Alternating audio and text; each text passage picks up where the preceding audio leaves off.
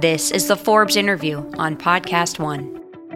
And I'm your host, Steve Bertoni. On this show, I'll do deep dive interviews with billionaires, entrepreneurs, and influencers. These are the faces you see on the cover of Forbes, and if they aren't on the cover, they easily could be. Please subscribe to the Forbes interview on iTunes, and while you're at it, leave a five star rating and review. Your support will help keep the show going. Thanks so much. So, we're here to talk with Brad Katsuyama, who is the founder of IEX, the trading platform and exchange now that is was set out to be fairer to investors. Some say it a fixed or rigged system. Um, and in the meantime, you were able to get a lot of powerful brokerages and exchanges and very rich people very angry with you. Yes. Let's go back and talk about the origins of this. I mean, you were a trader at Royal Bank in Canada. Mm-hmm. Um, very good job, very comfortable. Tell me how this all came about. How did IEX get started? So IEX really was kind of born out of this problem that I experienced as a trader. It was basically the fact that the bids and offers that I saw on my screen in 2006, if I saw 100,000 shares of Microsoft offered, I could go out there and buy it. But in 2007, I'd see 100,000, I couldn't, I couldn't buy it. And my, and what that meant is, you know, when you can only buy 50,000 of the 100 that you're showing on your screen, it means that the market actually is just an illusion of sellers willing to sell 100,000 shares because they, they weren't.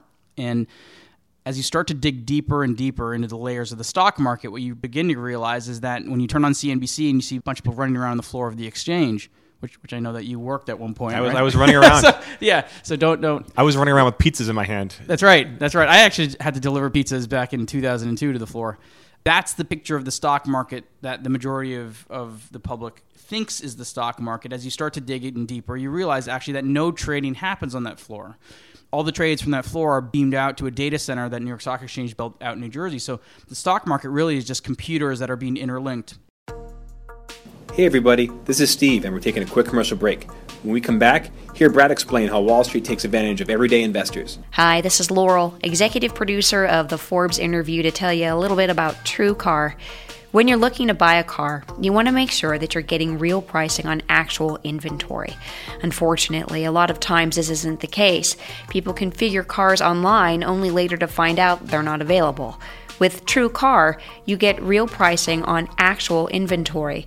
This is not pricing offered by TrueCar, but pricing from an actual dealer. And not just any dealer, but a TrueCar certified dealer. This is a carefully curated network of dealers committed to transparency and offering you a competitive market price. Using TrueCar, you can easily find the car you want. You'll be able to see what other people in your area paid for the same car you're looking for. With that information, you know what a fair price is, so you can feel good about moving forward to purchase. And there are over 13,000 TrueCar certified dealers nationwide. When you're ready to buy, visit TrueCar to enjoy a more confident car buying experience. Some features not available in all states. Yeah, the stock exchange itself is like the best stage in America. It's basically a stage for CNBC. Uh, yes, it's and you, have heard people that work on the floor say it's a TV studio. Oh, yeah. and, and so I think that that perception that most people have of the stock market isn't reality. And um, my position at RBC got I, I, got offered a job to work in electronic trading, which meant I went from managing human traders to computer programmers and network engineers that were building algorithms that my old team, the traders, used to use. And it turns out that these people actually knew more about how the stock market plumbing worked than the traders. Traders understand risk and they understand fundamentals. That really wasn't what was driving stock markets anymore. And as it turned out, they created a picture of the stock market together with my help that started to lay out the fact that the stock exchanges themselves are not these nonprofit utilities that most people think they are. They are for profit entities that are selling technology and data advantages to a group of high speed traders that turn them into the largest customers of the stock market. They're 50% plus of the, of the, of the volume is traded by, by by computerized traders. And, and the challenge is, is that not all computerized traders are doing bad things. Some of them actually provide a service to the market, some of them don't. And people hide behind this oh, the stock market's better now than it was 20 years ago. Well, of course it is, because technology, like the phone in your hand now, is better than the cell phone you slung over your shoulder. So that's progress. But to hide behind this natural evolution of technology is to completely ignore the fact that people are using technology to pick off everyday investors. And, and that's, we started IEX as a tech technology company, hiring people from exchanges and high frequency trading firms, et cetera, to say, you know what, this isn't the way the stock market was intended to be. The exchanges have completely lost their, um, you know, their role in the market, and the most underserved parts of the entire investment ecosystem are actually investors in the publicly traded companies. And they're the reason the stock market exists in the first place. Yeah, so Brad, just for some of our listeners, what exactly is high frequency trading or high speed trading? You can bucket it into two camps. One camp is really just automating manual trading from before. The other side of high frequency trading, which is really what we're focused on, are it's a more aggressive kind of high speed trading. They're looking for signals of buyers to race you to other markets. And those aggressive forms of trading really prey upon and pick off long term investors that trade at a much slower rate. So some aspects of high, high frequency trading are, are positive, and some aspects of high frequency trading are are negative. Michael Lewis said it was you can trade how many millions of shares faster than the human can blink an eye, kind of thing. Oh, absolutely. I mean, we're talking about microseconds when it takes 300 milliseconds. It's, it's a thousand times longer for you to blink your eye than it is for them to to execute some of these trades. And and the challenge is is that you know if you're buying 100 shares through your retail account, you're fine. But if you're invested in a mutual fund that's trying to buy a million shares of that, um, that's not that's not happening in an efficient way in today's market. That's sending signals or getting ahead of that buyer, and and that has a trickle down effect to your 401k and your retirement. Um, again, little bits at a time, diffuse harm, but a concentrated benefit for the people that are making billions on the other side. One one funny tangent here is that is so there's a really funny um, John Oliver clip on the lead industry. So Michigan had problems with lead in the water. He shows this video of the president of the Lead Industry Association from the 80s. Oh, boy. And this guy gets on there and says, talking about increasing amounts of lead in the water, he goes, So we've never lived longer and we've never been healthier. What's wrong with the lead in the water, right? Yeah. So if, if you t- if you if you use that rationale, then increasing amounts of lead has led to longer life expectancy. Yes. Th- this is the kind of rationale that people use to justify what's happening in today's market. It's better now than it was 20 years ago. It's faster, it's cheaper. It's nonsense, but it's part of this whole kind of machine to, you know, throw smoke in the air and dust in the air to to confuse people. The, the, the more confused the public is, the better it is for the people that know exactly how the market works. It's like cigarettes are great. No one's living long. We're living longer now. That's right, there you go. Light one up. That's right. So Flash Boys was a best-selling book written by Michael Lewis talking about these high frequency traders, kind of this drag race to trade faster and faster and faster. People drilling through mountains to lay straight cable, putting satellites um, atop of mountains to trade as fast as possible. And then you guys who are out to basically beat the speedsters by going slow. Yeah, ab- absolutely. If I could add one thing to that, you know, the funny part about Flash Boys is that a lot of people walked away from that book upset with high speed traders and like this man versus machine, etc. And what people missed, and Michael Lewis had in that book, is that people should be most mad at the exchanges because the exchanges are the ones that sold the ability for the high speed traders to race. They enabled them in a way um, that made this problem almost embedded in the system. And I think that um, it was easy to walk away being angry at high speed traders, but others can just view them as capitalists. The system's inefficient, they're just taking advantage of that. I view the exchanges as the people that are purposely creating inefficiencies to sell solutions to a very narrow class of traders for a tremendous amount of money. and a lot of computer trading is actually very, very good. That's right. That wasn't what the the thrust of Flash Boys was, but that's what the public kind of grasped onto. When you were at RBC, you ran you ran a desk. Yes. You were making seven figures at one point, Yes. millions a year. Right. Seven figures. You know, you fa- you were one of the few people that understood like a trick in the game, and the trick wasn't illegal. It was what traders do. They make money. And you Right. could have taken that and done what a trader does and make a ton of money. Instead, you made it public and you Right. kind of tried to fix the problem instead of making money off the problem. Why did you do that? in many ways, the tide was changing in that um, we weren't the first people to discover anything. We were probably 15th or 20th, but every single person before us just became part of the problem. So, so I think it's it's realizing that in the long run, we were far better served educating people about what was happening. I spent my entire career as a trader not a not a trader trading my own book, my own money. I did. I was able to you know trade capital on behalf of RBC, but I had clients. Those clients were mutual funds and pension funds, and I actually took my job seriously when they gave me large orders. I realized that this large million shares of Microsoft to buy represented the retirements and savings of everyday people. And so I took that job very seriously. And when you realize that these people are getting bait and switched in the market and that they're on the losing end of so many of these trades because they don't they don't trade in microseconds. They don't make decisions in microseconds. Um, you know, I was just I, I, just it was unfair. And I think if for, for, for my sake, whether it's naive or not, we just turned around and said, you know what, this is this is this is wrong. We just got to stop it. And you kind of rebelled against the system. And growing up, were you a, a, rebel or an entrepreneur or someone who bucked trends? Not at all. The funny part is when, when Michael Lewis was, was writing Flash Boys, he came to me one day and said, "You know, you're pretty boring." and he goes, "I'm having a hard time having I'm having a hard time getting you to jump off the page." And what he did is he went up to Canada. Oh, one funny story is he said. Uh, basically tell me something controversial about your background. I said, well, I said, you know, my, my parents got divorced when I was five years old. He's like, oh wow, he's get like excited. Like, tell me more about that. How did that affect you? And I said, well, they're they're still friends, and, and my dad comes over for Christmas, and so he's like scratches that. He's like, let me go up to you know, let me go find out myself. So so he went up. Spent time with my mom and my stepdad, and drove around. Went to my old house, had dinner with five of my like friends I've known since I was five years old. Um, and then he came back and he said, "You know what?" He's like, "You were never looking to get in this fight. The fight found you. You fought back."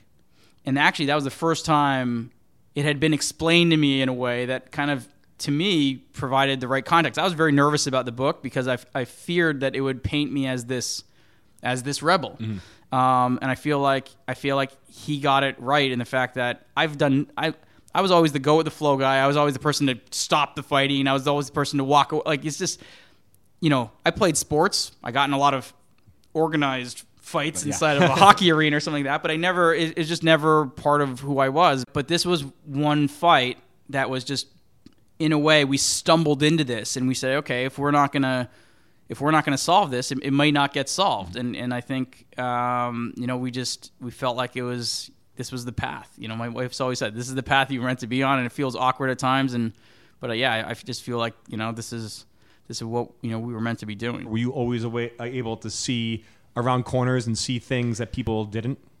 One important lesson that I learned in school. I don't want to say I, I didn't try in school. I, I tried just enough. I'd run all these analysis and basically would say on this final exam, given what percentage of my overall weight it is, I can get a 55 and still get an A.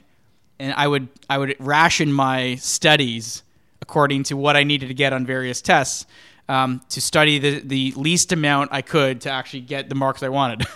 but no, I think, you know, I was taught, my dad hammered this point home at me. He goes, learning's just about concepts. So forget trying to memorize, focus on understanding. So some people look to memorize textbooks, and I choose to, and I still do this today. I want to understand why. I don't want to just regurgitate why. I want to understand it. Um, and I think that leads me to asking a ton of questions uh-huh. and asking a, the next five questions that maybe the you know someone else wouldn't ask. And I think that type of training and that type of curiosity and work ethic drives you down a path to say, you know, a lot of what's what's happening in the stock market today is about incentives. Right? What is like like you know, what does a broker incentivize to do with a client order? What is a high speed trader incentivized to get the exchange to do? Why is the exchange incentivized to prioritize high speed trading? Like all of this kind of at a very high level. Once you understand the in- incentives, then you can identify the blind spots and, and the and the kind of the weaknesses in the argument, et cetera. So I think that focus on concepts and understanding um, I've had that since a very early age, mm-hmm. and I think it's probably just you know exploded in this particular thing. And you're efficient. You learned. You didn't work hard. You worked. You worked smart, as the the new uh, the phrases these days. What was your first job? My first job was a hockey instructor at a camp. You know, teaching you know four and five year olds how to skate. That works well on Wall Street because you it's basically like managing four year olds. So. yeah, it was. Uh, you know that that was fun. I I my you know I had another job working. I played football in college, and my uh, and stupidly, um, you know, my coach said, "Hey, I can get you a job at Nike." And I showed up the first day in like a suit, and they said, "No, that's not your job. Your job is in the in the warehouse hauling boxes." and so, you know, the, so I ended up so that that was kind of a part time job. My first real job was actually at the Royal Bank of Canada. I was an intern in the late '90s. Um, so I spent my entire like, like professional career working at one firm. So leaving um, certainly wasn't easy. Uh, but yeah, I spent my whole career at RBC. And you know, you're an entrepreneur, a founder, kind of inventing a new category. But before you spent your like professional life as a trader, which is the exact opposite of an entrepreneur. As a trader, your day is like Groundhog's Day. Every day resets. Yes. Every all your sins get forgiven and your triumphs get flattened out. You think in the nanosecond, not in the long term. Yeah. How do you start a company when you're just taught and been trained to think second by second instead of year by year in strategy? How do you get off the ground? That's that's actually a very good question. At first, I traded energy and I traded tech, but in 2005, I got asked to run our technology trading business, and I was you know 24, 25 years old.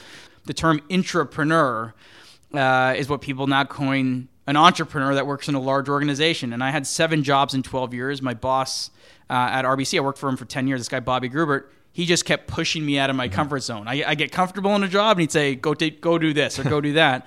So I got very lucky as a trader to be able to run businesses. What the you know the baggage I brought with me as a trader is just this natural tendency to react. Um, trading is about react. Something happens, you react. Sometimes you react with equal and greater force, and that, al- that, that doesn't always lead to diplomatic outcomes. It's kind of a passive job in the sense that you're waiting to, you're being pushed by the day instead of you leading the charge. Absolutely, and, and a lot of times you have to because if you try to lead the charge, you can get, you can get crushed. Yeah. So I think, um, but that natural tendency to react now as the CEO of IEX and kind of the ups and downs and all the things that we've gone through, you know, my team has taught me to be patient. I'm, I'm learning to not be a trader. I feel like I got lucky in the fact that I was able to manage a lot of businesses.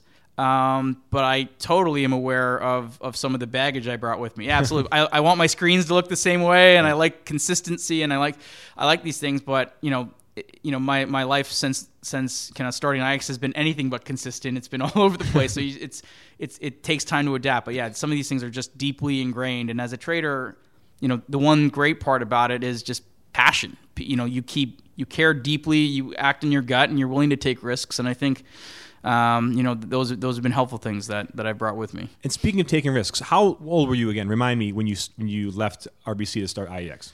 Um, so it was 2012, so I was 34. Okay, you were 34. Yeah. You were making more than a million dollars a year. You had pretty good hours. You didn't Yeah. have to uh, be on the road that much. You had a sweet gig. Yes. What was the jumping off point to say, I'm going to leave this dream job for a lot of people and work in a closet with a couple guys and risk everything? So I think there's a, there's a few things, and, and and just to add to that, our second son, we now have three kids, but our second son was born three days after my last day at RBC. So life was changing dramatically, and you know I had other people to think about other than myself. So my wife had a kind of a, a big role to play in in deciding what to do. I think there were there were three things. First was that we discovered this problem, we had solved it with products at RBC, but that only helped clients who decided to trade with RBC and clients came to me a couple big mutual funds came to me and said we love what you've done at rbc we love your team but it's only solving 4% of my trading problem. Yeah. what about the other 96% of my trades? Start to think bigger. And so that it's frustrating when the best product doesn't always win. And, and i think that gave us a feeling that although we had solved something we'd only solved it in a very minor way not not in a significant way. You know this the second aspect was that because we had this success at RBC, we went from number 19 to number one in the Greenwich Associates survey for electronic trading, which is like unheard of. Um, all the key parts of my team were getting job offers, including myself, to go to other firms. So I had to kind of look and say, I can't offer, and it's, it's, it'd be irresponsible for me to try to keep everyone here. How do I keep this team together? That was part two. And then the last part was just this idea post crisis, uh, I started to see the impact society was having on finance. And I may, I probably was a little bit wrong on this because I thought it would be more accelerated, but I started to read articles about banks being worried about how much they paid their employees because they had taken this TARP money, that society was going crazy over bonuses. And I started to look at that and say, wow, people are actually concerned about what they pay their their people. Um, As, as optics, as, as PR. as optics, yes. And I think that to me was saying this whole landscape is shifting. So so leaving and, and I did it actually on friendly terms with RBC was part about saying let's solve a bigger problem. It was also part of saying, you know, to kind of my you know my core team, there's a way we can stick together. Like we're, we either all go off on our own way and try to make as much money as we can and maximize this lightning in a bottle we've caught, or we can stick together and try to do something different. And we can start from scratch. We can build a, a company that's looking just to you know fight back in a way. And and uh, I wouldn't have left if the group. You know, I'm I'm one of eight co-founders. Yeah. I wouldn't have left if, if I didn't have that kind of central group of, of people that, that agreed to go. And did the whole group go? Actually, no. Uh, so there's six of us that went, and and it was on friendly terms. But yeah, I think RBC knew too that there was no way this group was going to stay. Uh, you know, people were getting offered double what they were making at RBC, which was already pretty good money. So it, it's it was just one of these situational things. And I'm, you know, again, you look back and you know, I'm so happy that you know we stuck together collectively. We said, you know what, as a as a group, we're going to figure it out. We're making a bet on the team, not on this idea. And that gave me a huge amount of confidence and to let them walk in eyes wide open. And I think we said, you know, if we stick together, we're going to figure this thing out. And the four of us are still driving this. We've added some incredible talent along the way. And I think we're kind of, you know, in the early stages of doing something really big. And you became the heroes of a Michael Lewis book. Now, Right. Michael Lewis is the myth maker of wonky nerds. Right. In a good way. he can turn, you know, he's done everything from Liar's Poker to The Blind Side to Yeah. Moneyball. Like these all become blockbuster movies. Of course, Big Short. Yeah. And you became the hero of that. Yeah. Uh, and tell me a little bit like how that happened, and also what it was like to, you know, you're a startup and suddenly you're have a giant bestseller written about what partially about what you guys are doing. Yeah. So first of all, I had read almost every book Michael Lewis had written. When I first, you know, Scott started as an intern at RBC, I said, "What should I read?" They said, "Liar's Poker." I got Moneyball 2004. Ev before I take on a new job, I reread Moneyball because again, it's when I moved to the U.S. in 2002, RBC was ranked number 23. I think they're top 10 now. So every time I'd read, I said, Listen, I'm about to build a business. I have a limited amount of resources and we're an underdog. How do I do that? And I'd reread Moneyball. So I, I was a huge Michael Lewis fan. And what lessons do you take from Moneyball? Moneyball was mostly about you have to be able to spot anomalies that other people are either blinded to or unwilling to acknowledge. Like that's that's the key, right? And like is the bias of the scouts, the old school way of thinking. The bias of the scouts um, led them to be unwilling to accept that other factors led to teams winning games other than just raw talent and being able to spot it. Um, and there's blind spots in every business you walk into, and a lot of it has to do with incentives. Like they're they're incented they're incentivized to not leave this talent assessment to a computer, Yeah. and to data. Like That's, that's their, their incentive is their their job. Absolutely, right? So so a lot of this is is about so incentives, who's making money and from who, why is that happen and kind of like where where can we fit into this and and you know what what blind spots and inefficiencies are out there. But so so um Sergey Aleynikov was was really the reason that Michael Lewis found us. That was a Goldman uh, Yes, coder, right? So he's a programmer. He gets thrown in prison for taking computer code. Michael Lewis reads about this in the newspaper, calls his lawyer, and says, "What's going on?" He gives Michael Lewis the background. Michael Lewis then goes to attend the trials and starts to like dig in deeper and says, "You know, what is this high frequency trading and why why why is him taking some some of this code so important?" Uh, three of the characters in The Big Short. Vin Daniel, Danny Moses, and Porter Collins. I know them from my days at RBC. He calls them and says, "How do I learn about high frequency trading?" They said, "You should talk to Brad." Um, as he digs, starts to dig deeper, he's like, "Well, what? Like, what? How do you like? What is? What's IEX? Like, what are you guys doing?" And we're like, "Oh, we're a startup. We did this." And when once he learned that we quit our jobs, uh, he wanted to see our he wanted to see our office, and we were like, kind of, I was like, I was mortified. I'm like, oh my, Michael Lewis is going to come to his office. They're going to see us sitting in this little crappy dungeon. Um, he came in, and instead of being embarrassed, uh, he was like massively. Int- I saw the the light bulb on his head go like, why is this group of people sitting in this room?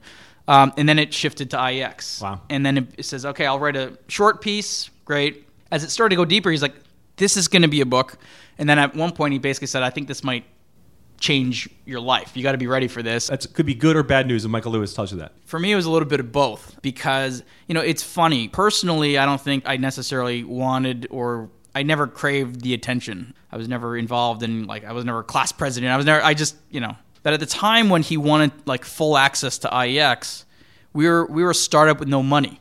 And as a CEO of that company, how in the world can you say no to that? Yeah.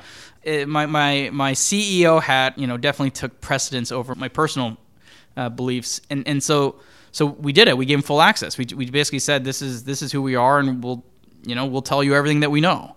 And in a very good way, it brought a complicated story to Main Street, and I think that's helped power IEX through a lot of you know a lot of challenges and obstacles. You know, on the negative side, you know, it, it's this common challenge of diffuse harm and concentrated benefit. Mm-hmm.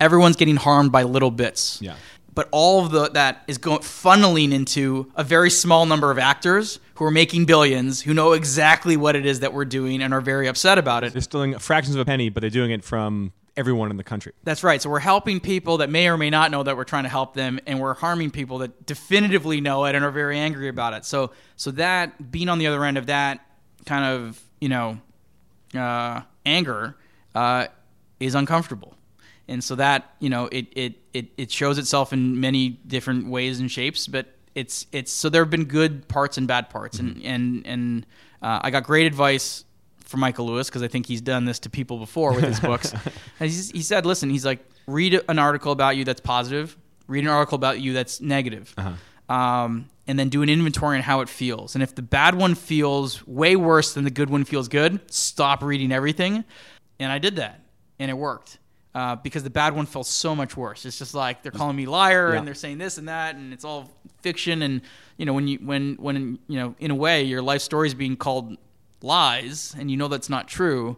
Uh, you know, it, it definitely doesn't feel good. But I think at the end of the day, you know, where we are now and the fight that we just went through to get our exchange application, and you know, all of that, you know, was, was extremely vindicating. If if it was all lies and nobody cared that would scare me. Actually, if we if we went through our exchange application and no one cared, I would sit back and say we must have missed something. Yeah. But we we fought for our lives, um, and it was nasty. And and all the people fighting back, the New York Stock Exchange, Nasdaq, attacking us. Nasdaq threatening to sue the SEC if IEX is approved. These things let you know the stakes are extremely high.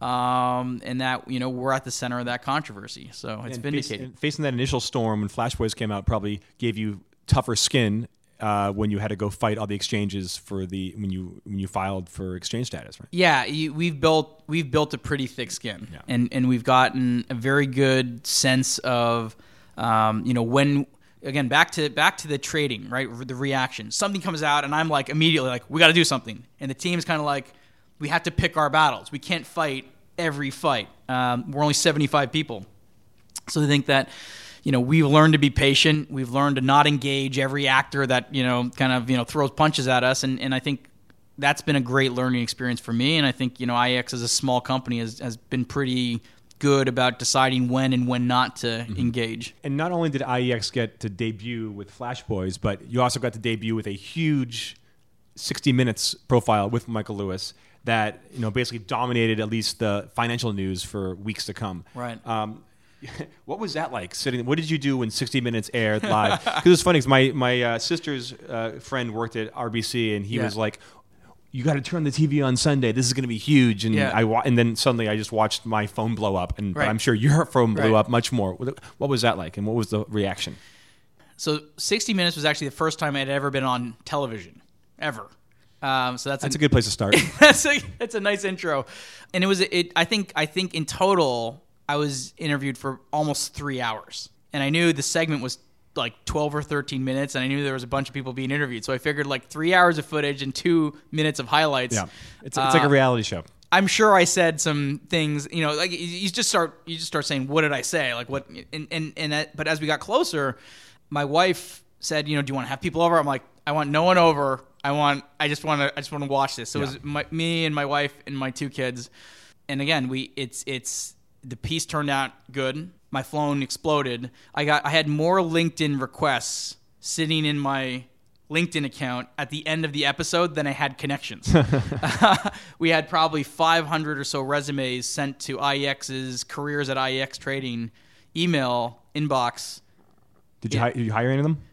I think there's a couple out of there that that are now working at IEX. Oh, I mean, good, it's yeah. it's it takes a certain kind of person to, to watch that and say, I, want to help. Yeah, I'm you know? in. Yeah. Yeah. So so I think it was the response was great. The next day, thousands of calls, like literally like veterans saying, you know, I fought for this country. you know, thank you for what you're doing.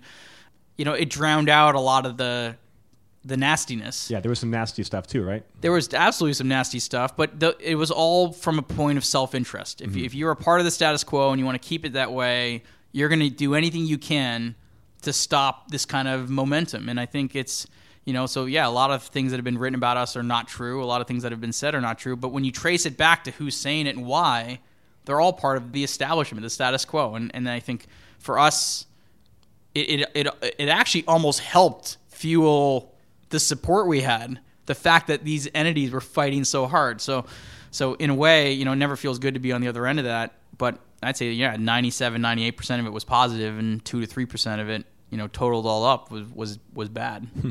And when, when Forbes wrote a feature on you guys, I think it came out the fall of 2015, kind of the big cliffhanger was IEX was trying to get exchange status. Yes. It was you were getting the paperwork in order and going to the SEC and becoming an exchange.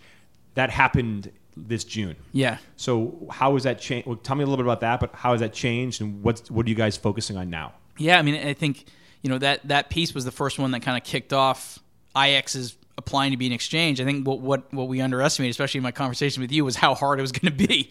It was it it was a battle, and I think going through that and seeing the reaction of the exchanges gave us a huge amount of vindication. And the the nerve wracking part is it was the first time in my career where everything that I had worked for was in someone else's hands. This was the SEC's decision, and thankfully, weighing all of the facts there were mo- there were more one one quick kind of aside. You go into this process called a public comment period, where anyone can submit a comment for or against IEX. There were more supportive comment letters written about IEX's application than all comment letters, positive or negative, in the history of exchanges combined. Are we talking like thousands here or hundreds or? It was in, it was five fifty was the total number I think, or five something, and I think four hundred and sixty support, but you know trillions of dollars of assets under management like long-term investors big shops capital group franklin templeton like mm-hmm. these people like Cal- california state teachers texas teachers these big pension funds like wrote in and said we use this trading system. It's saving our constituents millions of dollars. This is real innovation and it's it's it's important. And i think that support was huge. That support forced the exchanges to come at us publicly and I think that woke a lot of people up, saying, "Why uh-huh. is Nasdaq threatening to sue the SEC? Why is the New York Stock Exchange, you know, screaming and yelling?" So, so that battle, thankfully, we came out and, and got the approval. Yeah, I had exchanges not to be named calling me up, trying to be like, "You should, you need to write a story trying to stop this," and that was a lot of smoke. There's got to be definitely some fire there. We had we had one person said that they were offered money to write a piece against IEX, and was so upset they ended up for free writing a piece for us right? So like that's what we were up against. Mm-hmm. and, and i think coming out the other end of that you realize number one that it was vindicating. We're onto something. This whole thing about flash boys not being true like why would you fight that hard? But the second part is now we got to become an exchange. And for us the greatest part about being an exchange is that all the data is transparent. It's all laid out which allows us to run analysis and show what does an exchange look like? What does the quality of trade on an exchange look like that doesn't sell these advantages? And amazingly, through the analysis that we're running, this is based on public data. IEX is the highest quality exchange for executions. It, meaning that when you buy, by- what does that when, when you buy, where the stock's trading, when you buy in the bid or selling the offer, where the stock is trading one minute later, where is it? And the, the, the P&L mark shows that when you're buying on a lot of these other exchanges, the P&L mark is always is on average always negative. Mm-hmm. Like you're always in a position where someone else knows the stock's moving lower and you're buying. On IEX, when there's less certainty about where the stock's going, because we're not selling these advantages to look into the future, as it's more random, it actually just becomes better than the exchange that is selling basically people the ability to trade into the future. If, if you have, if you can purchase the advanced advanced information, if you're co-located, if you, if you can do all of that, the person that isn't stands no shot because you know the direction of the market and they don't. Um, so as we start to run this data, and it gets a little wonky, but it's starting to pr- reprove the thesis, but in a far more constructive way because the data is public. Anyone can anyone can run the analysis, and yeah, it's not anecdotal. It's like it's out here. Here's evidence. It's almost like a scientific study. Like it's out there. Absolutely. And and for us, I think that's that's the key to the next wave of this argument is not just about hand waving and saying look at what's happening. It's about saying it's in the data. Now what are you going to do about it? And I think that that is that now you know IEX is still growing. you know, the largest exchanges in the market are still New York and Nasdaq, et cetera. And Yeah. what a lot of people don't understand, those markets pay billions of dollars for people to send them orders. See, so IEX doesn't pay those rebates. Yeah, those are. Re- it's like come over here. We'll give you a little perk if you if you trade. here. Absolutely. So so so to subject yourself to worse quality executions, we'll give you a little payment. It creates all sorts of conflicts. There's it, it just the the whole onion starts to unravel. And I think for us, having the seat at the table and being able to compete ends up becoming you know the thing that we've always asked for. Like, what are you doing now? What's like kind of what's IEX's mission? What's the the marching orders? first and foremost, getting back, you know, the, the application process, I spent more time, you know, we were 75 people and, and we were taking on massive establishments. We had a single lobbyist when we entered that process. They had teams of lobbyists. And mm-hmm. so we did spend a lot of time in DC trying to educate people. And mostly we're saying, it's funny, I get to the end of some of these meetings and they say, what's your ask? I'm like, my ask is to let the SEC make their decision. Yeah. Like they're the experts. Let them let them make their decision. One funny story is my uh, my four year old son is doing a project at school and they're asking things about it was on Father's Day. What you know things about your dad? And one of the questions was, "What's your dad's favorite place to visit?" And he wrote Washington D.C. I was like, "Oh no, that's not my favorite place to visit." But it's we spent a lot of time. So now it's really about going back and reconnecting with customers.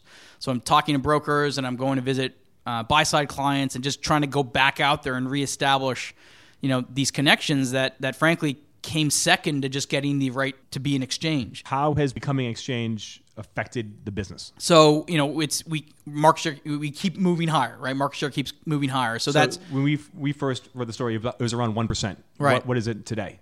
I mean, we're we're north of two percent, and and things are continue to kind of move in the right direction. And So I you think, doubled your business. Yeah, absolutely. And and and uh, more importantly, as a startup, you know, we're profitable. So that's always you know that that's an im- important metric.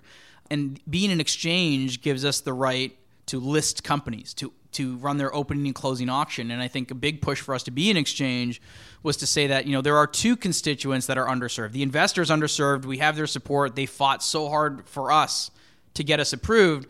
Another constituent that's underserved that probably doesn't even know it, the issuer. You know, they're one one CFO put it to me brilliantly. He goes, "We're the chips in the casino." Yeah. and, we, and we actually don't even we're paying we're paying huge sums of money to be the chips in the casino. Um, you know, their stock is the lifeblood of their company, and and it is. It's it's it's it's the the the bridge and the role of the exchange.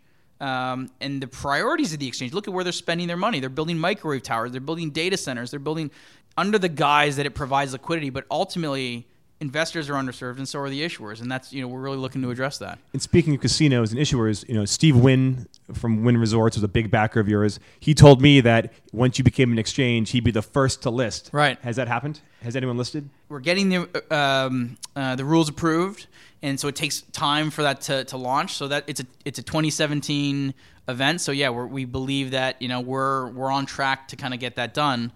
Um, hasn't happened yet, but absolutely, it's it's the interest we've gotten from corporates, and, and mostly it too. It's it's a lot of the interest come from like principals. You know, Steve Wynn is a is a is an owner product driven CEO, principal. He cares, and a lot of the people that have reached out to us are are people who view their stock as as you know this is their life's work, and I think people don't like the way that their life's work is being treated, and I think that you know for us it's a it's a it's a huge opportunity. But yeah, w- Steve Wynn's been a great ally and, and and friend. He's got a tremendous amount of insight, and you know we're just looking to continue to reach out to, to people like that and uh, and build this business. Yeah, because to me it seems like these days where you list is more of a commodity, and it's all about do you want to ring the bell on the stock exchange on the NYSE or you want to press the button on Nasdaq.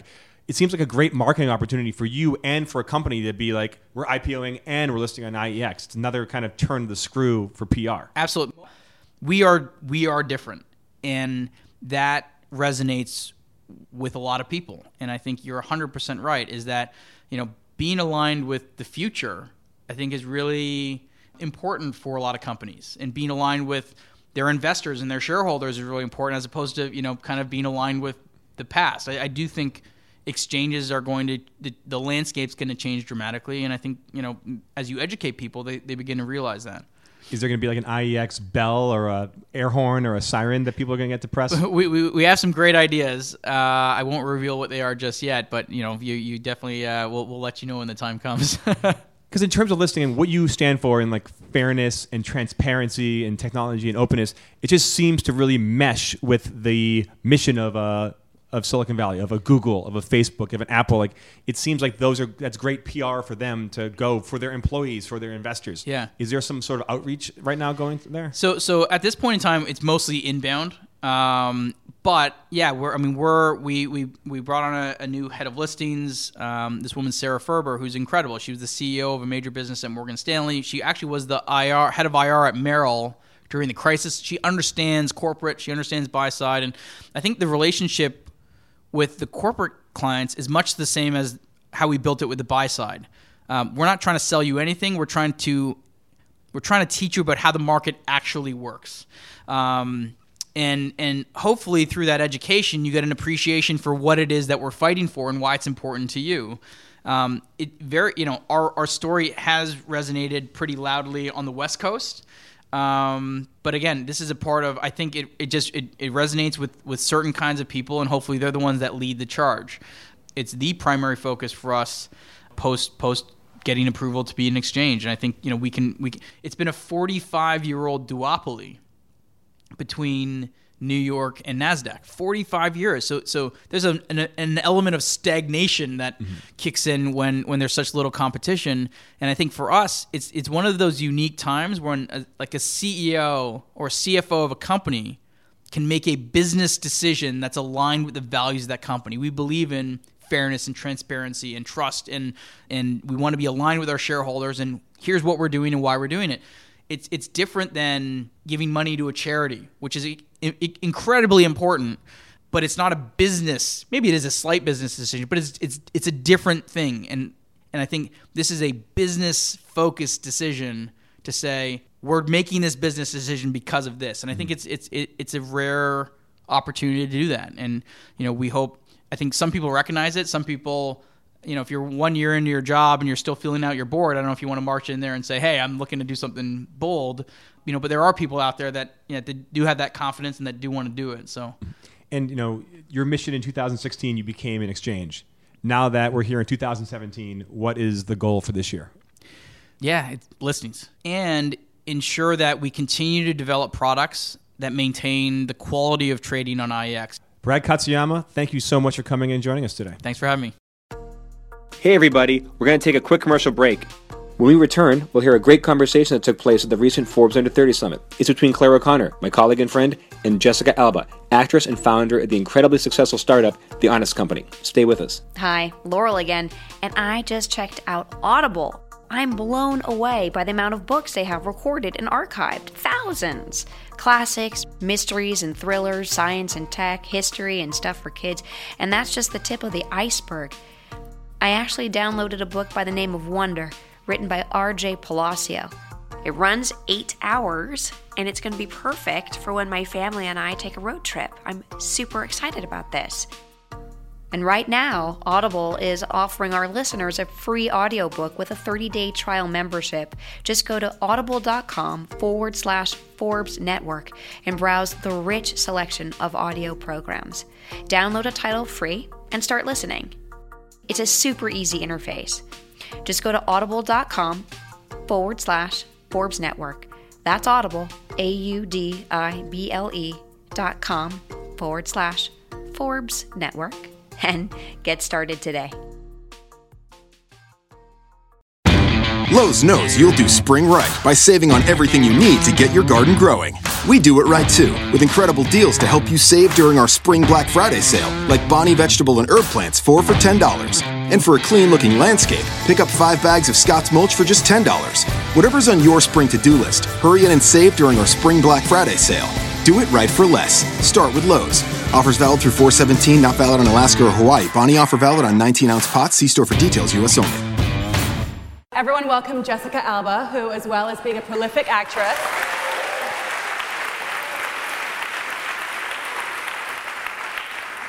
as well as being a prolific actress, has managed to uh, start, co-found The Honest Company, which is a non toxic consumer products company, household goods company, that's worth in the region of a billion to $1.7 billion, which is insane when you think that she started this in 2011.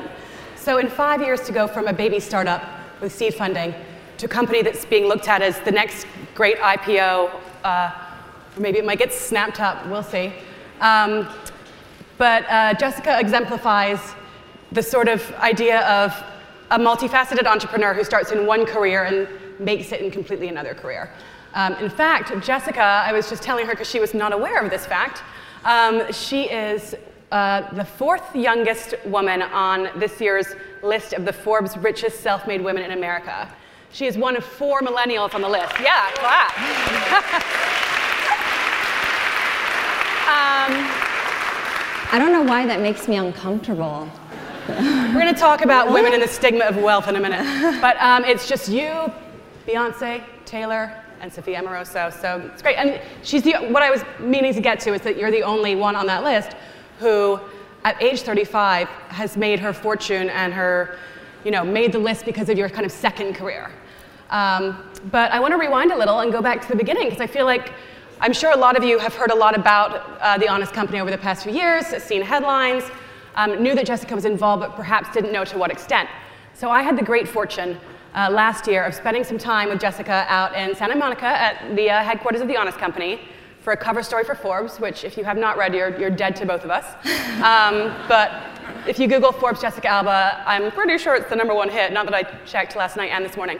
Um, so, so I went and I was able to see firsthand that Jessica truly gets A-list Hollywood treatment, like the desk in the open plan office with everybody else. Um, when I walked in there, Jessica was so excited because there were boxes of uh, prototype tampons all over her desk. Yeah. She was like, "This is dope." It's literally like tampon. Got certified organic tampons I, I was with a bio-based plastic. I was so excited, and the design is really cute. It's like not embarrassing to buy. Honestly, it looks like a candle. It was clear right away that Jessica is not the face of this company. Jessica is the founder of this company. Um, but I was hoping you could tell us a little bit about the genesis of Honest because it wasn't, you know, it started in 2011, but it was conceived long before that. Mm-hmm. I know that you suffered a lot as a child. Mm-hmm. You were in and out of hospital. Mm-hmm. Um, and then when you're, you know, you got pregnant with your first child. At the, I was 26 right, when I got yeah. pregnant with my first kid. But take us back to your Yeah. childhood and Yeah, yeah, know, yeah, what you okay. went through. Wow, this is how long is this going to be? um, I'm not under 30, so it's going to be very long. Uh, You're a millennial. I'm still considered a millennial. I love this. So, uh, when I was a child, uh, my parents actually had me when they were teenagers, and uh, my dad got into the military to help, uh, obviously, uh, pay for our life. Uh, but also to get uh, his education. And so it was like the one place where he can do both. Uh, my parents worked multiple jobs pretty much my whole life, on average, two to three jobs each uh, at a time. Um, and I was also very, very sick. I had chronic asthma and allergies. Um, I had multiple uh, surgeries, different complications with my kidneys and other things. So I spent a lot of my childhood in the hospital, in hospital beds, dreaming really uh, about being anywhere else and anyone else. I think that's why when I decided to be an actress at such an early age, I was 11, and when I started working professionally at 12, I was so adamant that I wanted to be a superhero. um, and that's probably why I played so many superheroes, because I just really, as a sick kid, wanted to be, uh, have superpowers and, uh, and overcome anything and save the world. Um, and then, in a, in a bizarre way, when I became a mom and I, and I uh, was pregnant at 26, I actually got an allergic reaction to a laundry detergent that my mom recommended that I used. And I, all this stuff from my childhood came back, and I was like, oh my goodness, I'm gonna have a little person, I'm bringing her into this world, and she might be sick, like I was. And I was just horrified at that reality. So I did research to fi- figure out what the heck was in this laundry detergent that could cause an allergic reaction in an adult, and how do I avoid such things for my new little baby. And as I did research, I learned that there are lots of untested, potentially harmful chemicals in everyday products that are in and around your home your cleaning products, personal care products, beauty uh, products. Um, tampons. Um, lots of things are made from a lot of petrochemicals. Not every petrochemical is bad, but it's hard to know what is what. And it was very difficult for me to try and figure out how to navigate this world. So I went and lobbied um, for chemical reform. And uh, I was pregnant, uh, lobbying. And what is it that was insufficient about the current laws? So uh, TSCA is um, to- Toxic Substance Control Act.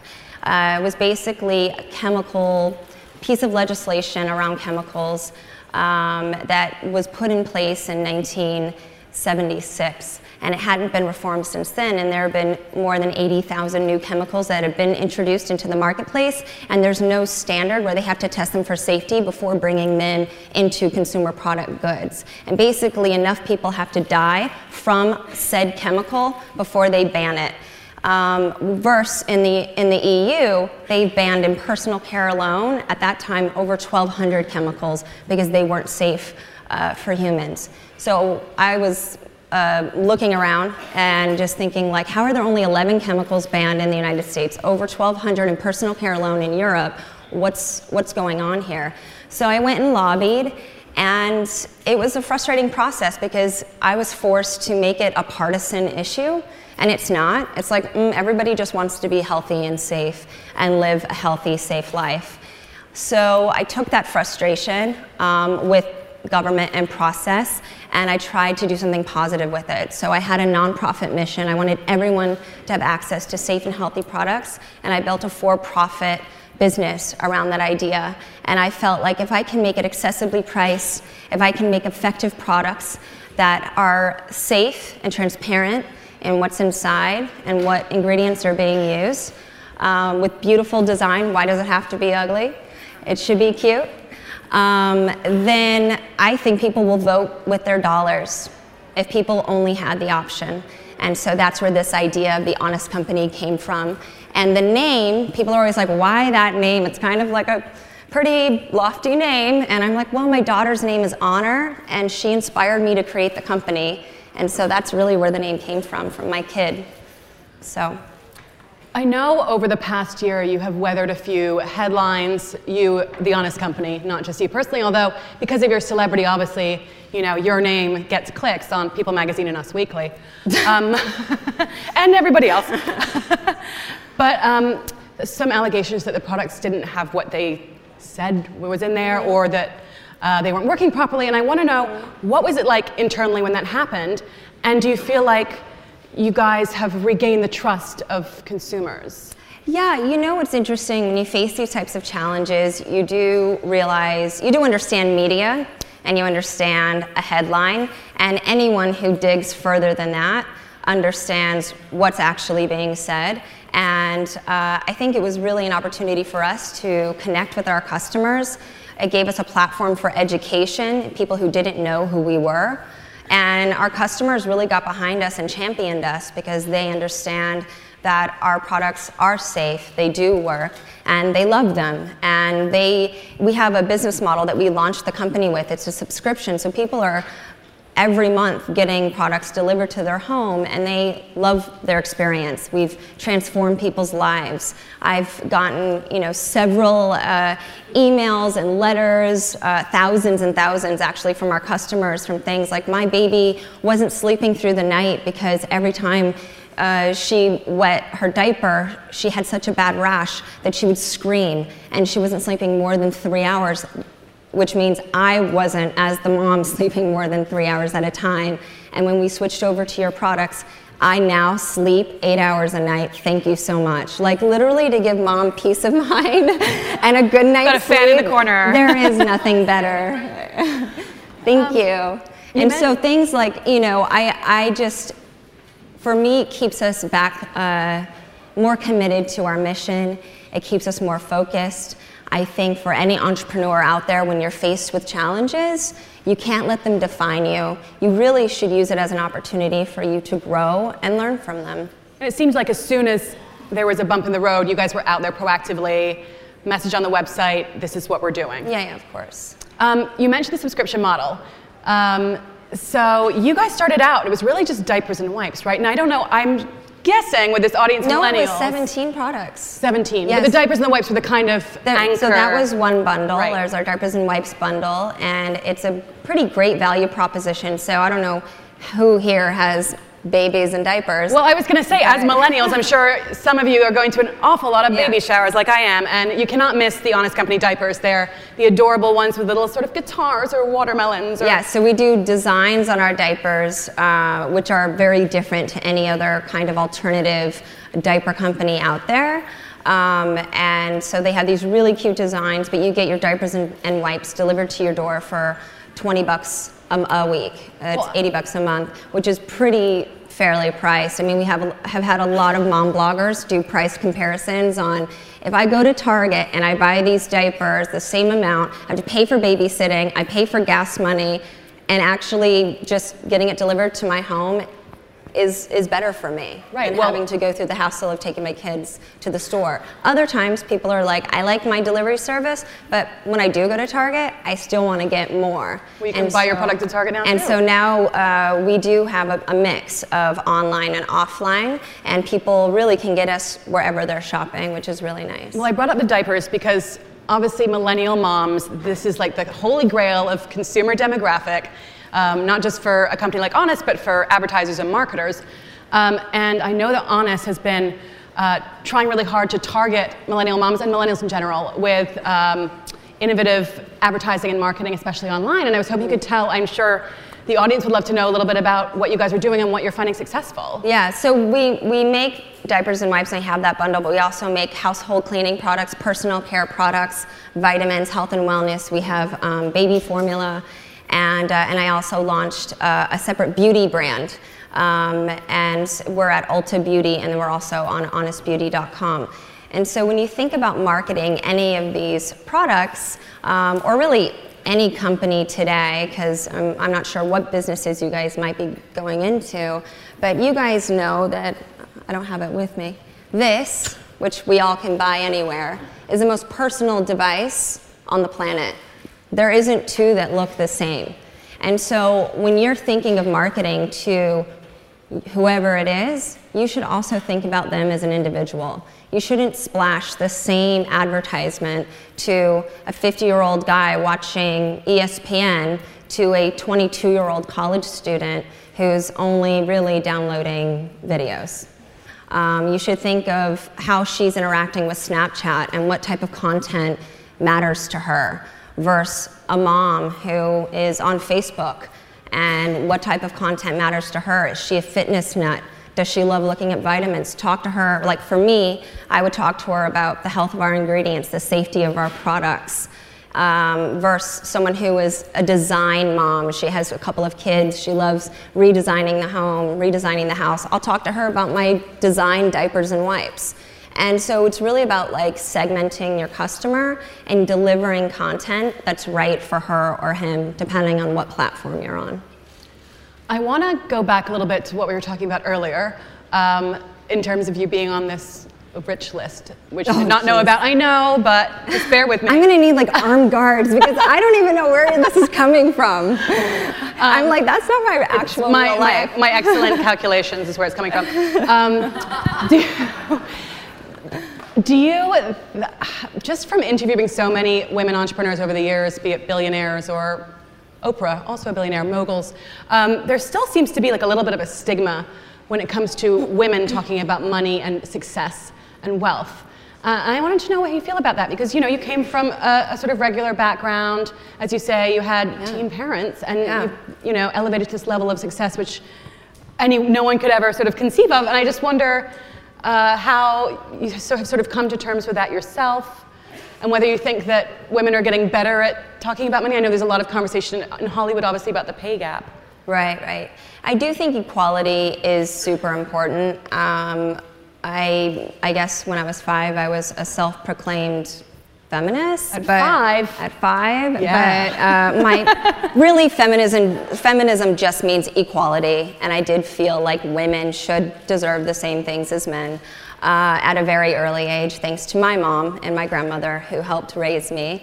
Um, and uh, that's always sort of what they stood for. And so I do think that you know, as we look at the world and as you guys are building these companies, really understanding how important it is to include the other half of the world and make sure that your businesses reflect the world in a real way. And if you can somehow measure your success with diversity, I think that would be pretty cool and innovative. And uh, it's weird that we're here in 2016, we're still really talking about equality, but it's a real issue. Um, and so I think you just, us as, as uh, you know, running me at this, in the position that I'm in and, and running a company, I know how important it is. Um, for myself, uh, women, we have to really take our seat at the table. Uh, we have to lean in so you do something for yourself. For others, if you're in a position where you can mentor or help uh, a woman up, um, even if you are in meetings and you're with coworkers and a woman says something that's smart, just call it out and be like, great idea, or I love that thought. That makes all the difference. Uh, it, That's what they do in Obama's White House. I don't know if you saw that story. Yeah, yeah. But it really, it really does, and it just, it just starts to shift uh, the dynamic into a more diverse and a more equal opportunity for everyone. Um, and then lastly, as business, you know, when you own a business, really make sure that you are addressing uh, a, a, modern person. So whether it's a man or a woman, when you do have a kid, make sure you have benefits and you have things in place that allow someone to be a good parent, that feel like they can nurture their children, but then also come to work and, and execute.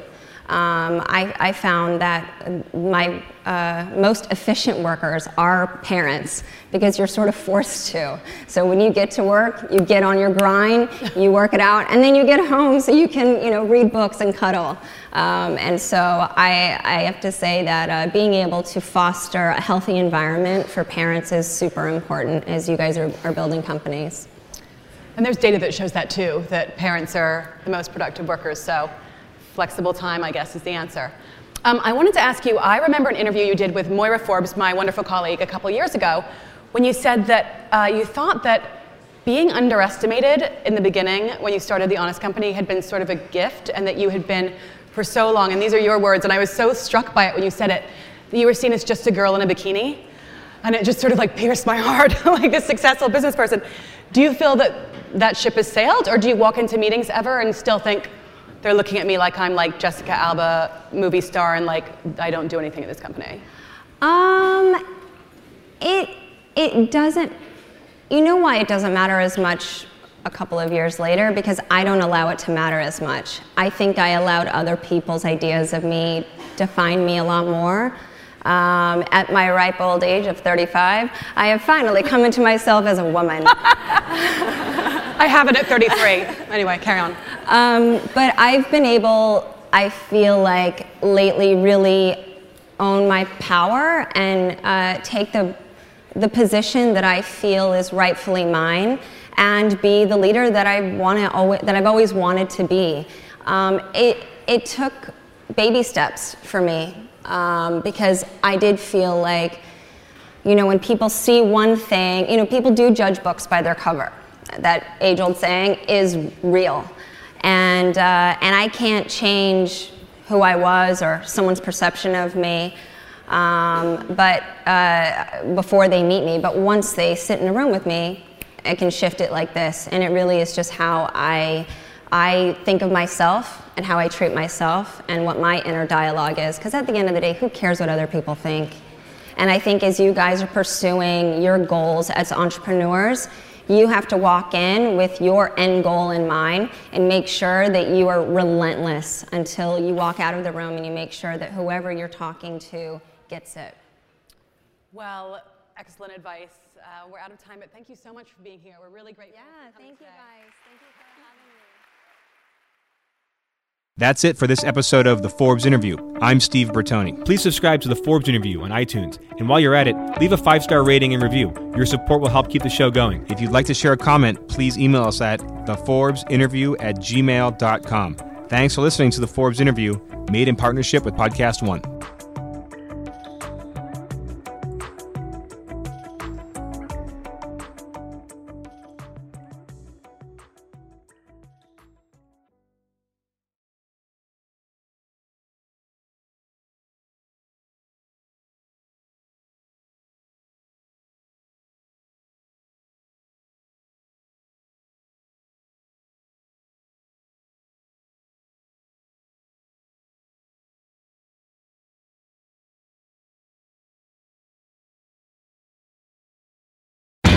Lowe's knows you'll do spring right by saving on everything you need to get your garden growing. We do it right too, with incredible deals to help you save during our Spring Black Friday sale, like Bonnie vegetable and herb plants, 4 for $10. And for a clean looking landscape, pick up 5 bags of Scott's mulch for just $10. Whatever's on your spring to do list, hurry in and save during our Spring Black Friday sale. Do it right for less. Start with Lowe's. Offers valid through 417, not valid on Alaska or Hawaii. Bonnie offer valid on 19 ounce pots. See store for details, U.S. only. At the border, I'm Ed Donahue with an AP News Minute. At the roundtable discussion today in San Antonio, Texas, President Trump heard something he said he never heard before about life along the border. Many people are dying, and the danger of living here, unless you know exactly what you're doing, is tremendous. This is Texas Lieutenant Governor Dan Patrick. Where are the people in Washington to stand up for these children, these women, these senior citizens? Where are they? Bring them down. Mr. President, let the Democrats come down to Brooks County. Let them come to any of these ranches. Let them see these bodies. Let them see the skeletons. We have the photographs. Attorney General William Barr says he thinks spying did occur on Donald Trump's presidential campaign, suggesting the origins of the Russia investigation may have been mishandled. Scientists released the first image ever made of a black hole, revealing a fiery ring of gravity twisted light swirling around the edge of the abyss. One scientist said science fiction has become science fact. I'm Ed Donahue.